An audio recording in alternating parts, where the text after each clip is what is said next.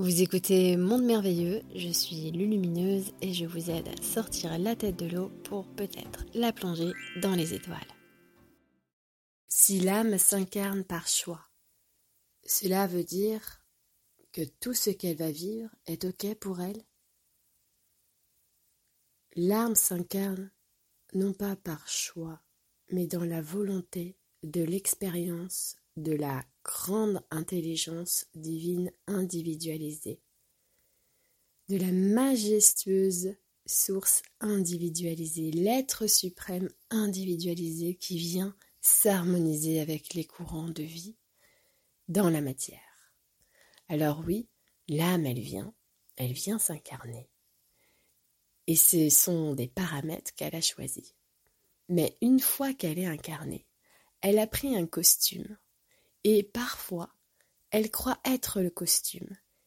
Et ça va l'amener à faire des choix qui vont dévier sa conscience vers l'extérieur, non plus vers l'intérieur de ce qu'elle est, de ce qu'elle s'entend, de l'écoute en soi profonde, mais vers l'extérieur.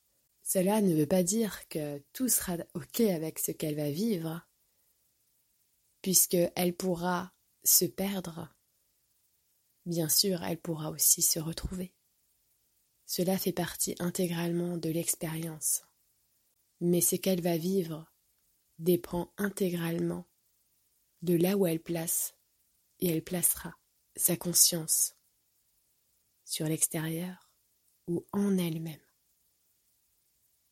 Ce n'est pas une roulette russe, ce n'est pas du pur hasard, ça va dépendre directement de toutes les qualités intérieures qu'elle va mettre en service, qu'elle va mettre en exergue pour accomplir sa vie.